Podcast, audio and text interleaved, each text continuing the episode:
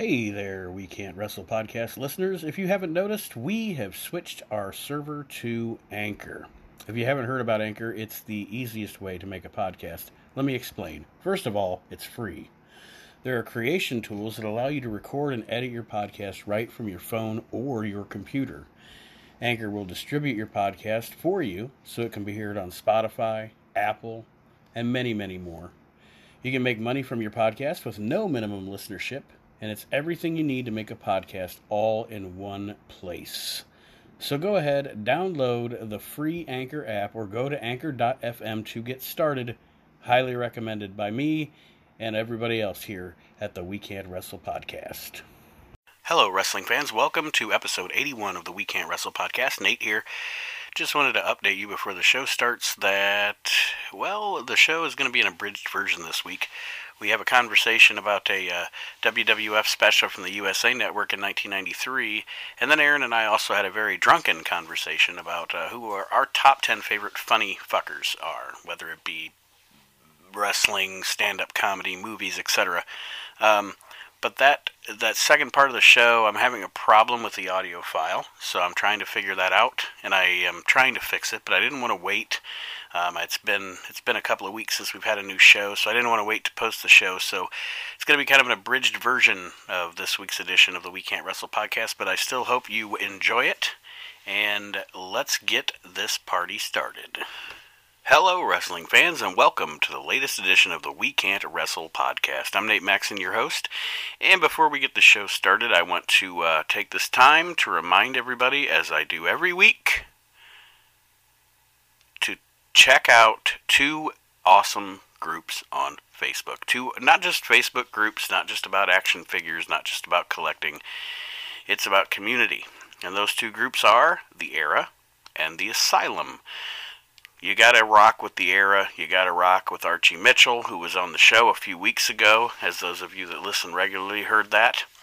Um, Patrick Mansonetti, Dave Duncan, Petey Gleason, all the guys at the era doing the best they can for their their members and their group. We appreciate you guys, and I appreciate it definitely. And also the Asylum, David Gold, Nick Francis, John Majewski. Uh, I just can't say enough about these two groups.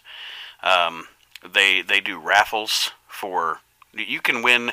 I'm going to tell you, I've won many many figures from these groups, and I'm I spend five six seven dollars on a raffle and get a three four hundred dollar figure. You know, it's it's just like the lottery. You're playing the odds, but it's fun, and you don't have to spend a lot to win. I have won. I won a a graded red card Undertaker Hasbro in a raffle in the Asylum that John Majewski did. Um, I, am pretty sure this item would probably sell to a collector for probably six to seven hundred dollars. I put ten dollars in the raffle, so you know, and not just that, but also they support it. We support each other in the group, um, in the groups. Um, just I can't stress enough if you're a collector or just uh, just a lover of wrestling. Uh, there's just sometimes there's no raffles going on. There's no nothing like that's going on. It's just discussing wrestling with each other. Just a brotherhood, uh, brother and sisterhood. Sorry to the female members of the groups, but I just want to again uh, stress the fact that these two groups are amazing, um, and it's something I just discovered just uh, just over a year ago. Um, when the era had a booth at a Heroes and Legends of Wrestling show that I went to in Fort Wayne, and I met Pat, and he gave me a card. I joined the group, and now I have friends in New Jersey and Indiana and, and, and areas like that, that that I would never have had friends from. They, I do regard these guys as friends. So I cannot stress enough again Asylum, The Era, look those groups up on Facebook. Let them know that uh, the We Can't Wrestle podcast sent you that way, just so they know that we're giving them the love. And uh, to all you guys in the era and the asylum, thank you very much for your friendship. Thank you very much for your, your common bond. And, uh, well, you know what? Let's get this show started. Let's get this show on the road. This week we are going to discuss a WWF show on the USA Network from 1993. It is the Sunday Night Slam from 1993. We're going into the. Uh, I told Aaron before we don't use enough of the um, the hidden gems on the network, so we're going to go into that uh, this week, and we're going to discuss funny fuckers. Uh, any genre of entertainment, whether it be stand-up comedy, actors, wrestling, our 10 favorite funny fuckers in the history of the world. So, that being said, let's get this show started. Let's get this show on the road. Let's get this shit done. Another edition of the We Can't Wrestle podcast is on right now.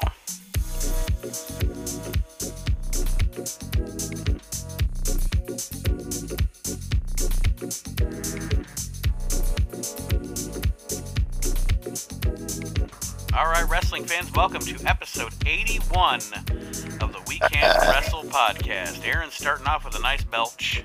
I'm a, I'm a few deep too. And uh, on this week's edition of the show, we are going to have two great topics for you. I guess they're great.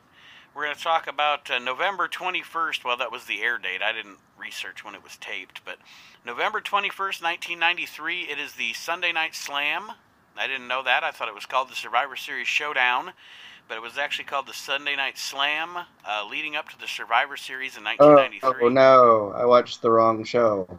Oh shit.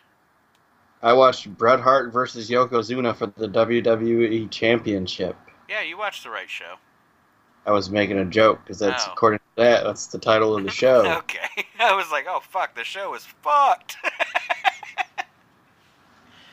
Yes, it was the, the Sunday Night Slam 1993, leading into the, the Survivor Series that year. And yeah, like Aaron said, it was uh, finding it on the network was like uh, figuring out the fucking uh, the uh, Da Vinci Code, trying to find that shit. But I happed upon it a couple of weeks ago. Now that being said, we're also going to discuss comedic figures, whether it be pro wrestling, whether it be uh, movies, stand up comedy, funniest fuckers, as Aaron put it, of all time. That's what I decided to title that segment. It's the funniest fuckers of all time. And we're not allowed to we're not allowed to include ourselves, right? Well, I guess I'll have nine on my list then. so anything you want to say about anything going on in wrestling or anything before we start this review of this uh, Sunday Night Slam? Nope. I don't know if we've talked about the Jim Cornette controversy yet. I'm not going to. So, what I'm going to say is if Jim Cornette would have said cotton candy, if Jim Cornette would have said hamburgers, if Jim Cornette would have said any food but fried chicken, it wouldn't have been a controversy. But, that being said, let's start this off. November 21st, 1993, and you know what I got to say, watching this show, I know you uh you commented before we started recording that it wasn't great, but it was still it still harkened back. Like I miss shows like this. You know what I mean? I miss this. I miss this era, but I don't miss something like this. I, the, the first thing I wrote about the Open was them horns, because you got that horn Survivor Series music that they tried to hang on to well into the 80s. Um, and then I I loved the open of this show because the open of this show included Vince McMahon, Bobby Heenan, Gorilla Monsoon, and Jim Ross just playing off of each other. I actually really liked it. Vince McMahon and Bobby the Brain Heenan in front of a raucous, rowdy, 460 capacity filled green screen.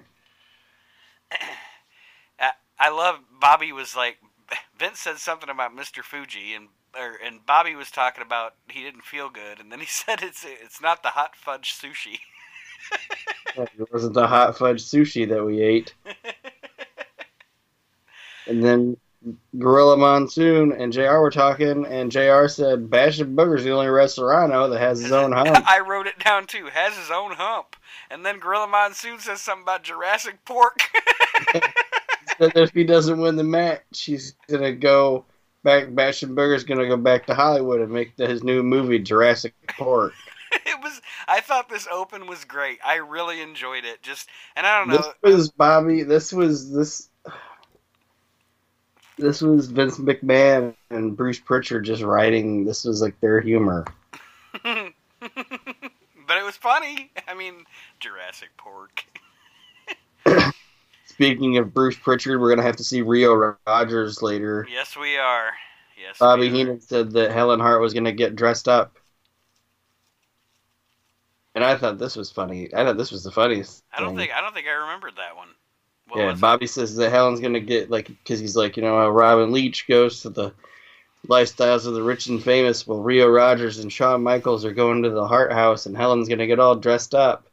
And Vince is like, really? Goes, well, Helen's gonna put on her best looking dirty dress.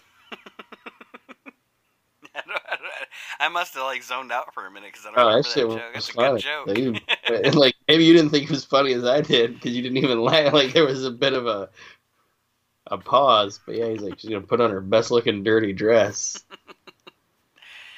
I just thought that shit was great. so our opening match for the show, and this show was. By the way, Oh yeah, what we just talked about is the fucking highlight of the show. that joke. No, just well, yeah, but just the The opening. open. Yeah, the open was fun. I, I really like downhill from here.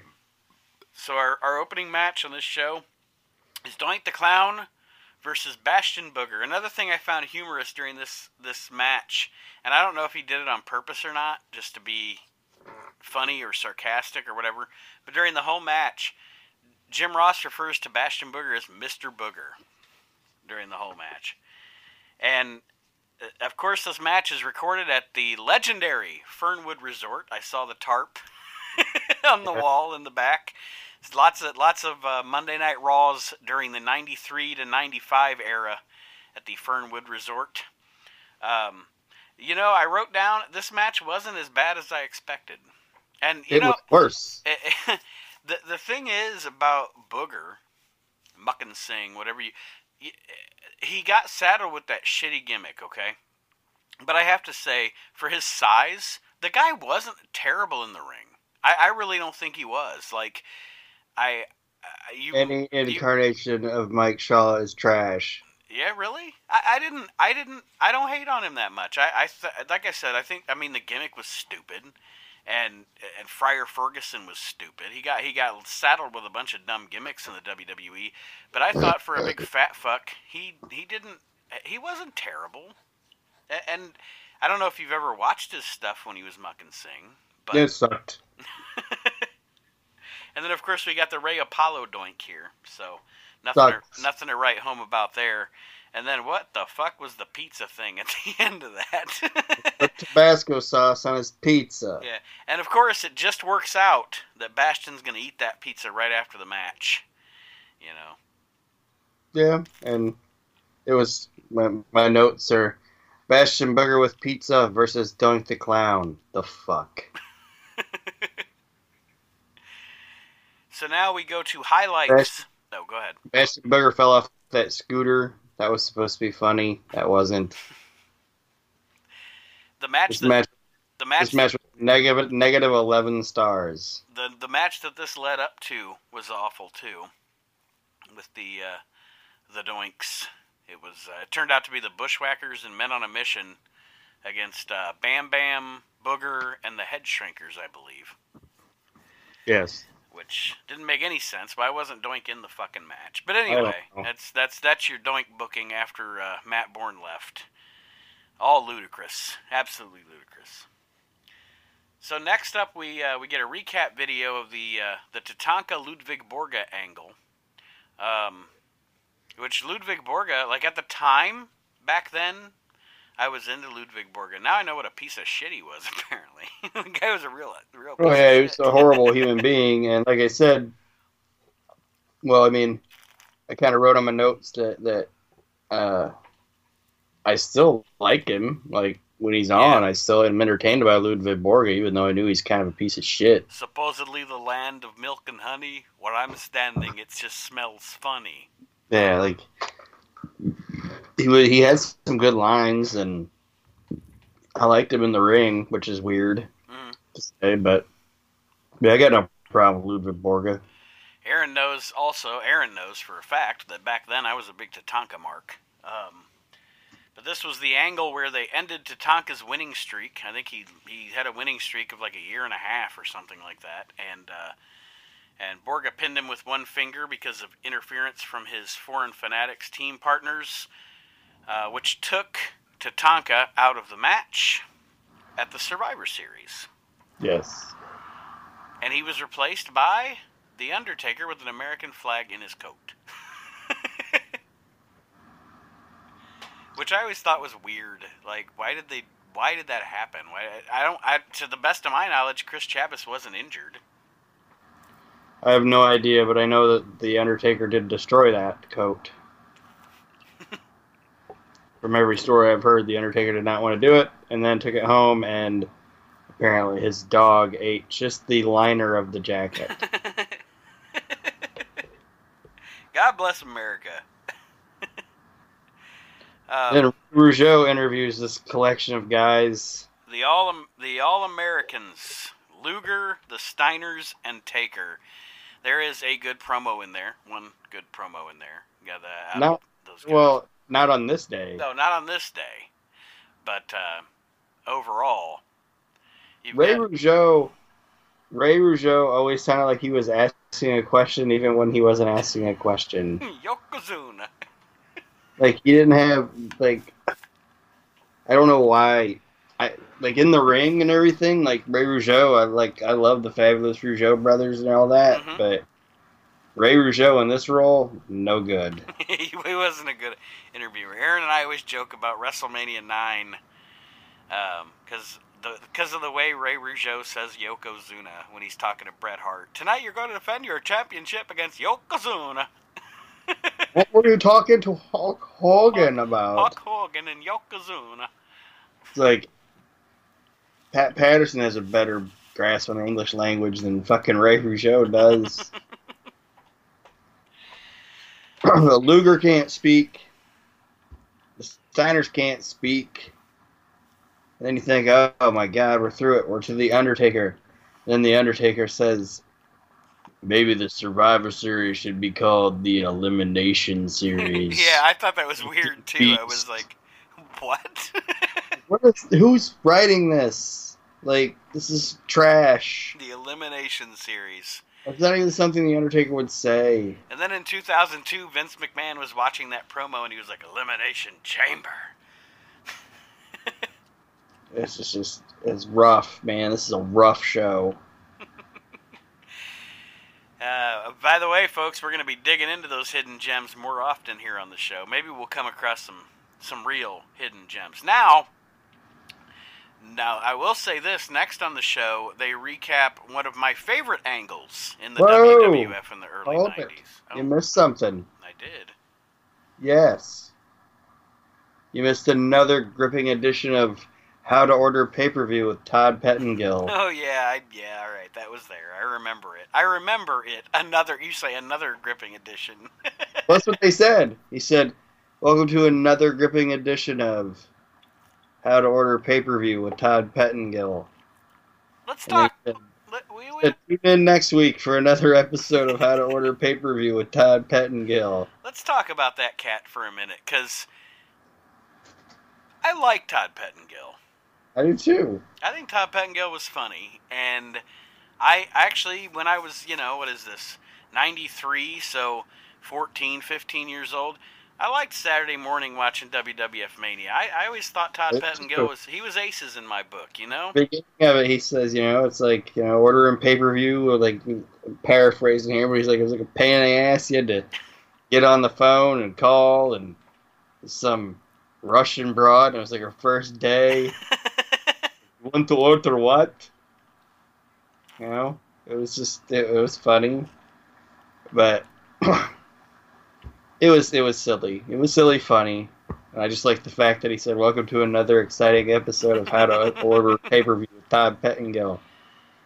and that was essentially mania too you know like it, it was Yeah. silly fun you know it was it was fun and yeah like i said i thought the guy was a good personality i don't think that he gets enough um and this era gets ignored a lot by wwe anyway but I don't think he gets enough credit because he wasn't a bad interviewer either. And that was the thing too. Like he did his goofy shit on Mania, but when it came to the pay per views, you know, and interviewing interviewing Bret Hart before a title match or something like that, he was serious. He was decent. He was, a, I mean, he was no Mean Gene Okerlund, but if you had to get somebody in there to to replace Mean Gene, it was definitely better than that Joe Fowler cat. Yeah. Because that guy was bad. I'm Joe Fowler. Uh, the the the most anno- one of the most annoying segments to me in the history of Raw, honestly, is when they when they had to vacate the the Intercontinental title, so they were going to have that battle royal where Razor and Martel wound up at the end, and they have the week before they have this report with Joe Fowler about that battle royal, and he's going through the stars and he's like, Bastion Booger, he stinks. The model Rick Martel, arrogance. Like he's got some little thing to say about every. Oh God, it's so annoying. Anyway. Mabel, men on a mission. Okay, yeah, that's their tag team name. You fucking fuck. uh, yeah, I was just glad. Sorry, I went on a rant there, but I'm glad. Mabel. I'm glad. I'm glad Joe. Fa- that guy. yeah. Borga. Finish. Ludwig Borga, finish. Won't be involved in the finish, but he's finish. Typhoon. Who knew he was still here? Typhoon. Fat guy with a permy mullet. it's just, just like describing everybody. Yeah, yeah, that's essentially what it was. Razor Ramon. Harry Chest Ron- likes alcohol.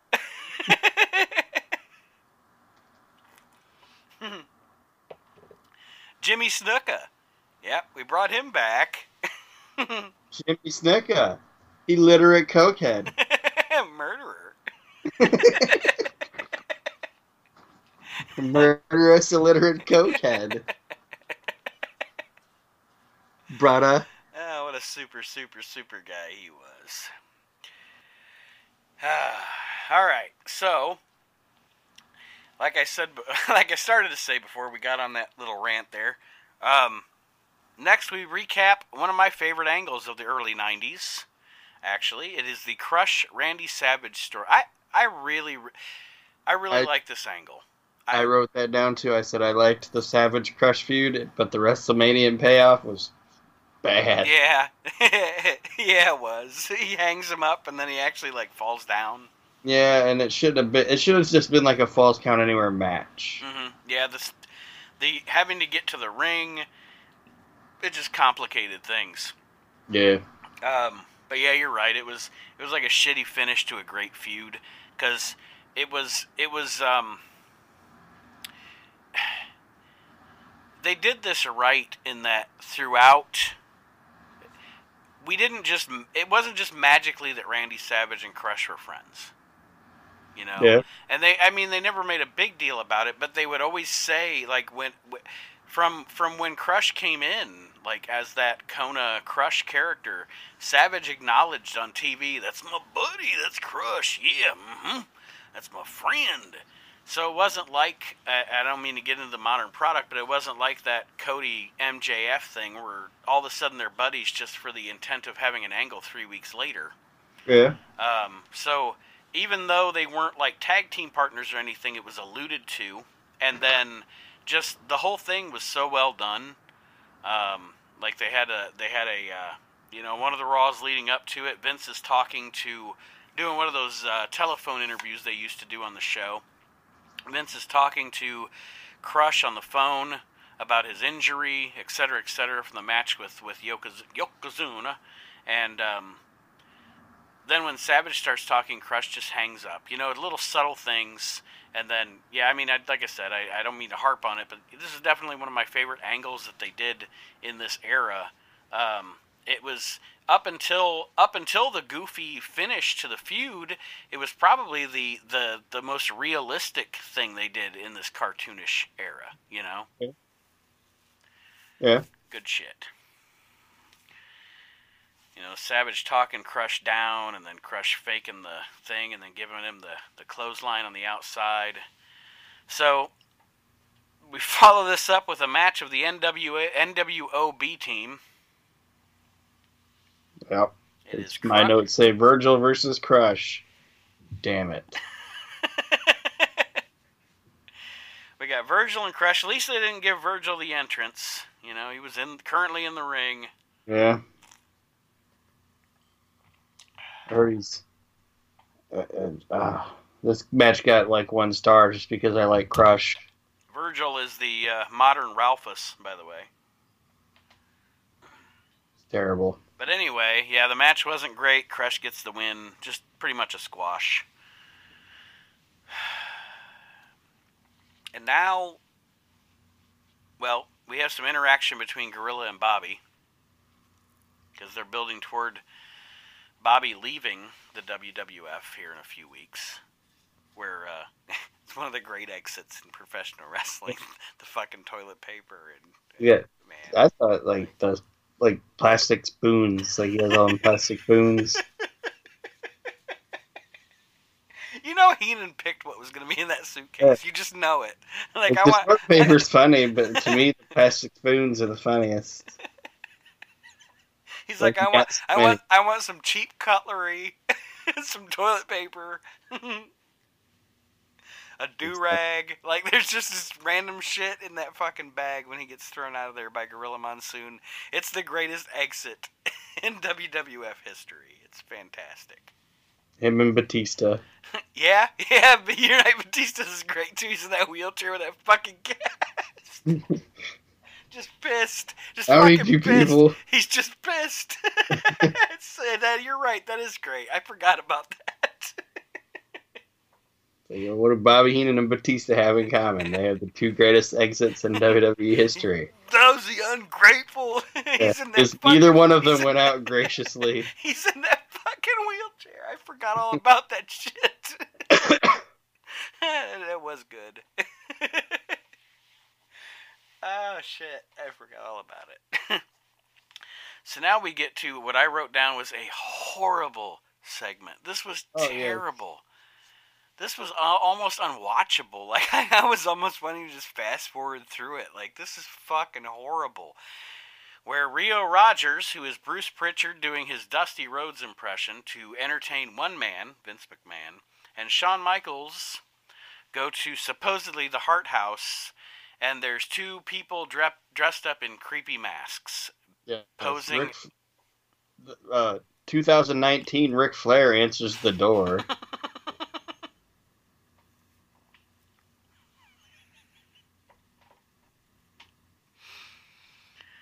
Oh, this was just so bad. Yeah, I, don't, I mean, I don't even know what to say about it. You know, like I don't, I don't know what what. There, there's not a highlight. There's nothing that sticks out. It was just horrible. like, and they go into like the room, and like the the fake Stu Hart doesn't even. It was it was horrible. Like this this made me mad. What also didn't help it, and I think, I think their point was they were trying to get heat on Shawn Michaels, obviously because because of the um, Jerry Lawler scandal. Yeah, he took his dick out at the Dairy Queen or something. Lawler had to be taken out of the match at Survivor Series, so they inserted Shawn Michaels into the match. So they were just uh, they they essentially spent spent uh, two weeks or whatever, two or three weeks trying to get heat on Shawn Michaels and put him in Lawler's position. And what we got was this garbage, and then Shawn Michaels for no reason making jokes about Stu and Helen Hart when he upon his return to Monday Night Raw. I understand they were in a sticky wicket here, but damn, this was bad. Bad stuff. Yep. Um, so the next match isn't a terrible match. We have IRS versus Marty Jannetty. Um, the match was decent. I, Yeah. I I'm not a huge Mike. I'm not a huge Mike Rotunda fan if he's not IR, IRS. Um, I know that's off topic from this show, but just because the wrestlers are there, we discuss the wrestlers. So I, I don't know. Like, do you agree with me though? Like watching him, watching him in Mid Atlantic or WCW, or if he's not, if he's not in that gimmick, boring. yeah. I mean, good, good hand, good wrestler. You know, I take nothing away from his his ability in the ring, but the the IRS gimmick gave him something at least you know some meat on the bone, something to something to grip to. Like my my one of my favorite moments in wrestling history is him. I mean, I I love Royal Rumble '94 when he comes out and goes, "Oh look, all the tax cheats in Providence, Rhode Island, or all the tax cheats in Rhode Island showed up here tonight in Providence." That's a great line. but without that gimmick, he wouldn't have those lines. He was boring. But this was a decent match in the ring. Uh, something I put down here hotlines. They are pushing them hotlines in this show. For those of you that are new, newer or younger people listening to this show, we have some that uh, you know have only ever known the internet. Before the internet, there were the hotlines, and I didn't dare call one of them fuckers because my mom would have skinned me alive. I wanted yep. to. I wanted to. I wanted to hear who's jumping to WCW next week, or I wanted to hear who's who's coming back to the WWF, but uh, I had to wait. I had to wait till the show actually aired because if I'd have called one of them 900 lines, whew, our mom would have lit me up.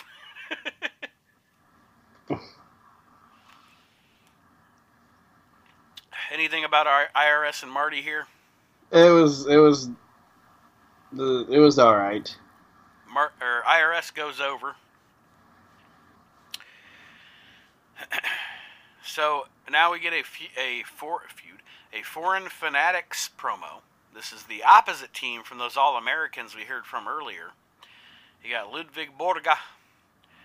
Um, it's just like a collection of awesome. yeah, you got Ludwig Borga, Crush, the Mountie, the Mountie, and Yokozuna, the WWF champion Yokozuna. And they're out there with Jim Cornette, Johnny Polo, and Mr. Fuji. This and, is like a collection of awesome. Yes, and I put here, isn't it awesome to have the promos of Raven and Jim Cornette in one place? Because I'm not a gigantic fan of Scott Levy in the ring, but I am a gigantic fan of Scott Levy as a personality. Uh, yeah whether whether it be whether it be Johnny Hotbody, Scotty Flamingo, Johnny Polo, Raven, doesn't matter. I love I love or as himself in a shoot interview. I love Scott Levy as a personality. So this was great. And of course Corny. I mean Corny's corny. That's yeah. that's uh this gold. It's gold. It's gold, Jerry. It's gold, Jerry. anything anything you want to say on this other than uh, other than the, the just the the massive talent on that stage? Uh, Jim Cornette kept calling him to Tonto. to Tonto. To Tonto. He called it. At first, he was like, "Oh, we're all going to talk about Tonto, the vanishing Indian." Already eliminated. It was that made me laugh. and and I know he was there for a long time and everything like that, but he was like he was like Flair to me. Like the whole time he was there at like that time, mm-hmm. it was weird seeing him there. Yeah, I can see what you're saying. Yeah, because it was it was uh, especially at that at that time in that era you know, you you didn't you never expected the the the the crazy Southern manager from WCW to be on the WWF. Man. Just feel like by the time like the In Your House era came around and stuff like that, because he was pretty he was pretty much you know the manager or the the heel man. You know what I mean? Yeah, he became but, the Bobby Heenan. Yeah, he was the nucleus of a lot of stuff when the In Your House during the In Your House series and everything like that. It was normal, but when he first got there like 93 to like 94 it was just weird even watching it now just like it just seems weird because he, he hadn't he hadn't wwf his gimmick yet you know what i mean mm-hmm. The same with Flair. Flair, I, I always thought when he was there at first, even when he was the champ and stuff, it still seemed weird. I'd say that I, I'd say that corny, to me, WWF'd up. I guess is the expression I'll use would, the first time that he didn't seem awkward was WrestleMania 10. for some reason. Like, you know, he's got he's got that different kind of suit on.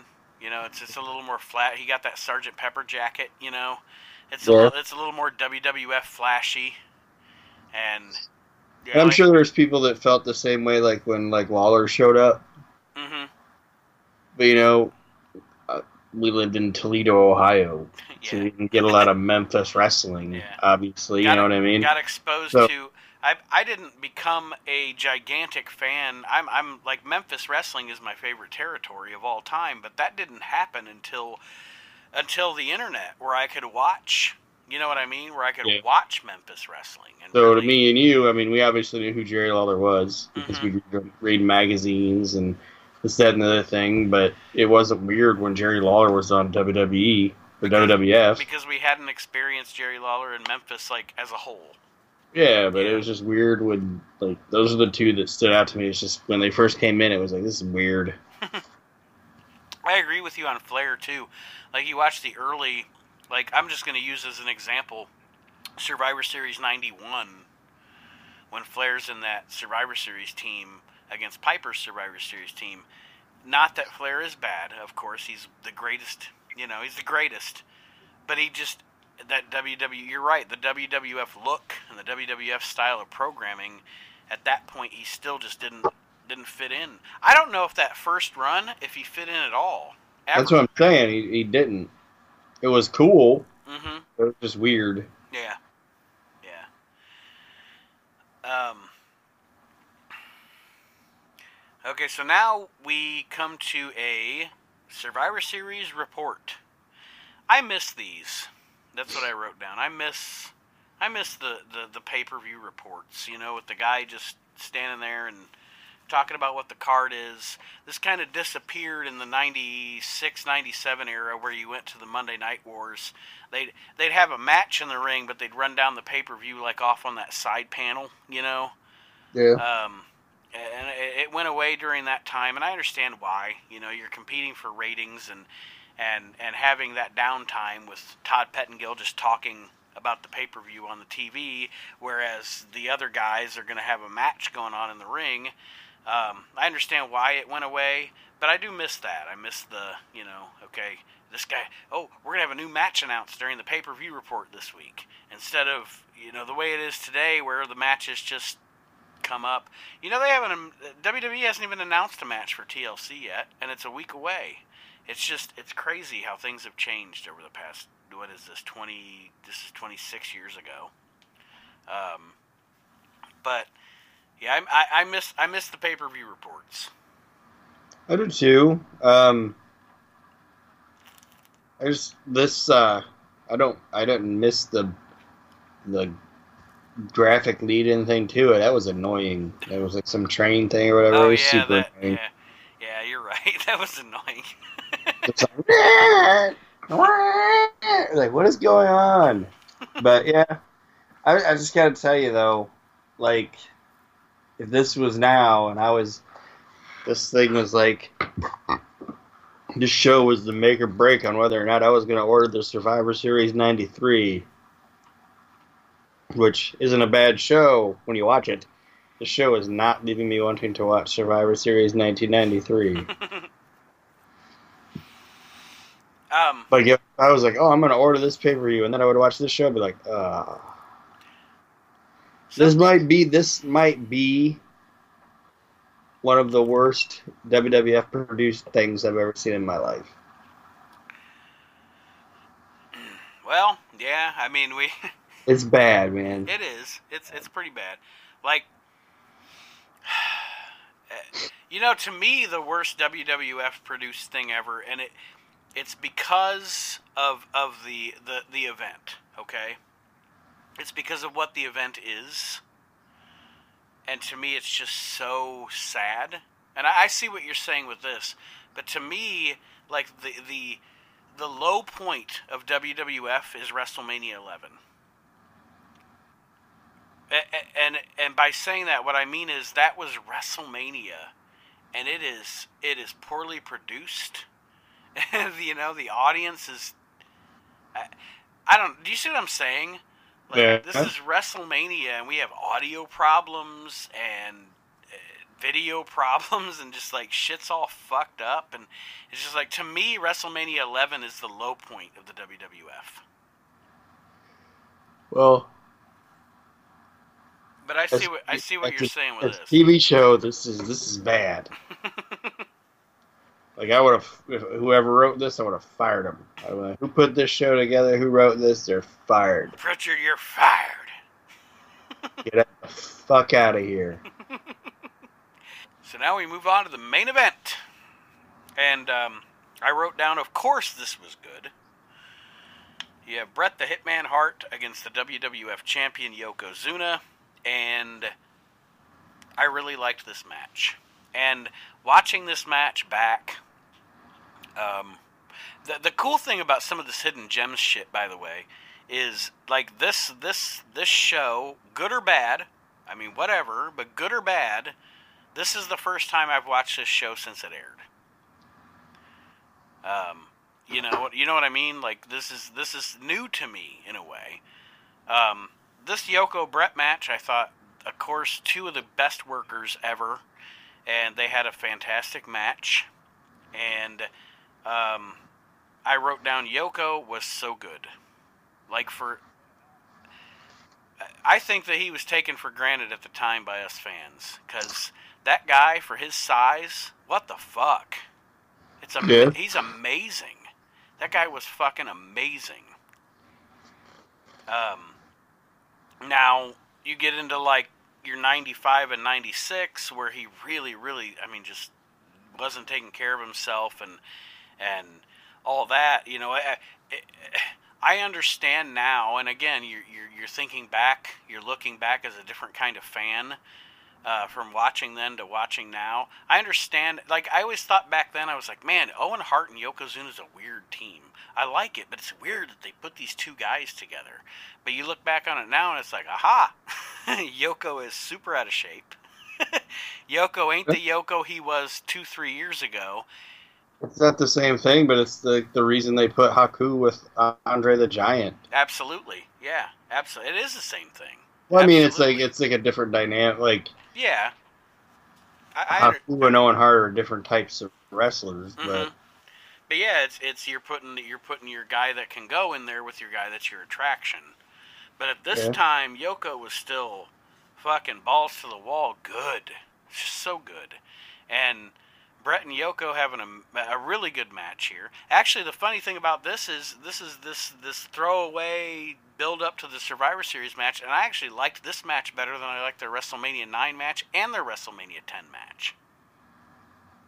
It's a good match, and Yoko uses a chair and Fuji's involved, and it's it's it's fun. And and I also put here that um, um, during this match, there's a part of Bobby Heenan that I think sometimes didn't doesn't get addressed. I didn't write it down any uh, specific quotes, but Bobby is the funniest, sharpest, wittiest man in not only wrestling but ever. Um, but also, and this is much like the the Royal Rumble '92 with Ric Flair, Bobby Heenan. When Bobby, the, the great thing about Heenan being as sharp, witty, and funny as he is, is when Bobby Heenan is serious, you take it so seriously. Yeah. Because you're like, oh, damn, the funny guy is serious right now.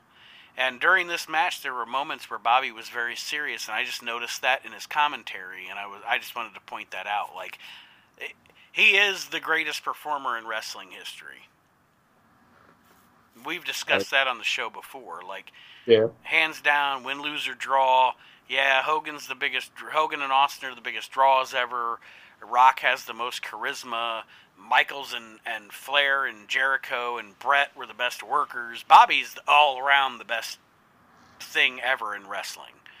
Um, you're not going to get any debate from either one of us on that. But um, so, anything else about this match? I mean, we have the Owen Hart situation situation at the end there. No.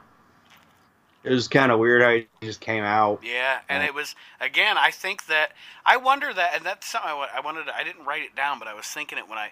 Do you think that That was the seeds for him turning. Well, yeah, obviously it was the seeds for him turning, but what I'm talking about is the way this booking went down. You know, you have Shawn Michaels having to be in the match because of Lawler shit. Lawler shit. So, do you think I don't know because I don't know if that I've ever heard anybody that was there and in the know at the time talk about it. If Lawler doesn't get in trouble, if Lawler isn't removed from Survivor Series, do we get the Owen Hart heel turn? Like, does that? I think so. You think so? Yeah, but I think it would have been a little different. Do you think on that show? No, I think I just think it would have been a little different. I think I think Lawler would have been more involved in it. Okay, because I mean, if you look at the build from from this, like, if, okay, if you if you if you go before the Lawler shit comes down, and you have to change things, it looks like booking wise, you're booking toward Bret Hart and Jerry Lawler at WrestleMania 10. Yeah, I just I think Lawler would have been involved. Maybe Lawler's maybe Lawler's like what they cast Jim Neidhart as later something like I just think Lawler would have been like, "I got your brother to turn against you," you know, mm-hmm. type of thing. And would that have been as effective? I don't know. Probably not. Yeah, I think it, I think it's dumb at the Survivor Series. They just why didn't they just have like why not just have Shawn Michaels come back and just kick Bret in the face? yeah, right. you know what I mean? Yeah. And then like Shawn Michaels is can be like, I hired these mercenaries. Who are your mercenaries? Well, it's uh, Greg the Hammer Valentine, Barry Horowitz, and Jeff Gaylord. Yeah. why do you have to have? Yeah. Why is he still knights? Like, why does Shawn Michaels have knights? Wasn't and why is he going to an obviously, like an obvious like roadside hotel, trying to say it's the Hart family? So right, I'm sorry, I'm, I'm not trying to cut you off, but right now on my TV screen, as we're recording, is uh, the Vengeance 2007 pay per view. Okay. And they just showed like highlights of Tony Garea and Rick Martel as tag team champions.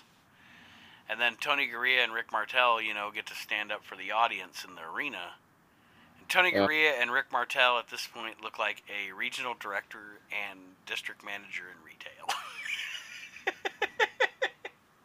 Just saying.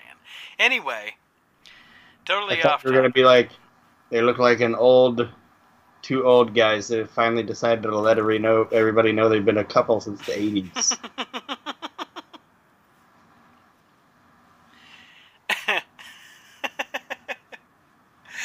it's not that bad. Somebody told me that the next Frozen movie, that Elsa chick's gonna be a lesbian. I think they actually um, shot that down, and it's not gonna happen now. And I'm glad. I've never seen. I've never seen the original Frozen because, quite frankly, um, I've seen pieces of it. It, it but I just I made the I made a joke because I was like, oh, she's gonna come out of the ice chest, huh? it wasn't a it wasn't a movie that I watched as a child. Because I'm going to be honest, since I got Disney Plus, yes, folks, I have watched Fox and the Hound. Um, and it wasn't a movie that my kids were small and wanted. You know what I mean? Well, you know, you know, you, you they're your niece and nephew. You know, we watch the same fucking movies all the time because they were little and wanted to watch the same fucking animated movie all the time. But Frozen has come out is something that has come out since uh, I've grown up and my kids have grown up, so I've never even seen Frozen. But um, yeah, apparently they were thinking about doing that. And my thinking on that is why? Like why why would we ever even need to do that? And that's not a that's not a, a prejudice thing at all. But why does why does a cartoon character's sexuality even have to be an issue in a cartoon? I don't know. It just uh, anyway. I just thought the ice chest joke was funny. It was. It was indeed funny. So at the end of this uh, summer or this SummerSlam, the Survivor Series lead-up show, Oscar comes out and sings about all the stuff he ate too much of that gave him diabetes. This was fucking weird. And like, made his feet hurt. his feet. I don't know if anybody uh, uh, have we told this story on the show yet about you and your feud with Oscar from Men on a Mission. Guys always mean mugging me.